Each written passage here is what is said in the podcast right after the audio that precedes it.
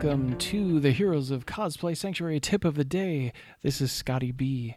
This is a limited series that will be running between seasons to offer you tips and share out thoughts on the topics inside and surrounding the cosplay industry. Today, we're going to be talking about collaborations, how that will fit and enhance the podcast that you produce. So, a lot of people think that creating a collaboration might be difficult or that it wouldn't be something that really fits into a podcast, or they don't want to do a podcast because it a isn't too interesting to them, but also they just don't want to talk to themselves for 10, 15, 20 minutes at a time to create the content and then push it out into the interwebs. Not only is making a podcast easy, but so is being a guest on a podcast. So let's say that you do not want to produce 100, 200, 300 podcasts as time goes on. You don't want to keep coming up with content of your own, but you are still in the cosplay space. You understand that there might be other people who are interested in that. So you can go and find podcasts that perhaps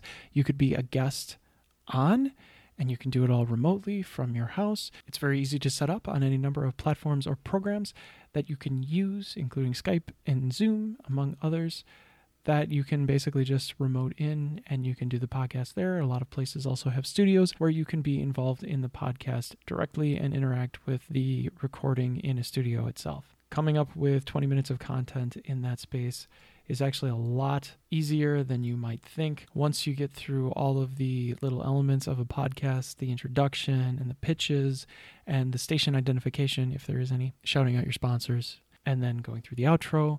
After you've asked a few questions and talked about the industry and talked about the stories behind some of the different things and questions come up as you're talking to someone because it's conversational, that you very quickly can fill 20 minutes with not a ton of stress and strain and overthinking that you would you would possibly think is involved with creating all of this and producing it. It's actually a lot easier to produce a collaborated podcast than you might think and it's also not too bad to be a guest. So make sure that the show is a good fit for you and that it is a subject that you want to talk about or that subjects on that podcast do your homework are things that you've heard about and that you actually would enjoy being a part of not necessarily just one of those little career boosters or content makers, but that you've heard the cast or at least you've listened to a few episodes and you've reached out and you've talked about that and that it's something that both the person producing the podcast and the guest want, whichever side of that you happen to be on.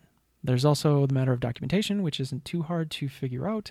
Just make sure that you have something that everybody agrees to or that you agree to as far as the scope, and that the notes are presented or that there's some form of organization so that you're not all stressed out about being a guest or that it's just completely shot from the hip. That can be a little bit of a problem. Make sure you stay organized and you create that content that can lead to other things that could lead to possibly you doing your own podcast to being a guest on other shows or to getting into video content. There are many doors that could be opened just from having that open mind and thinking oh well maybe podcasts could work for me in some way. So we have one more for you this week and it's going to be on the topic of studios and co-anchors. So i hope you join me tomorrow for one more tip on podcasts this week. This is Scotty B for Heroes of Cosplay Sanctuary, giving you all the tips this week. Thanks again for listening. Bye bye.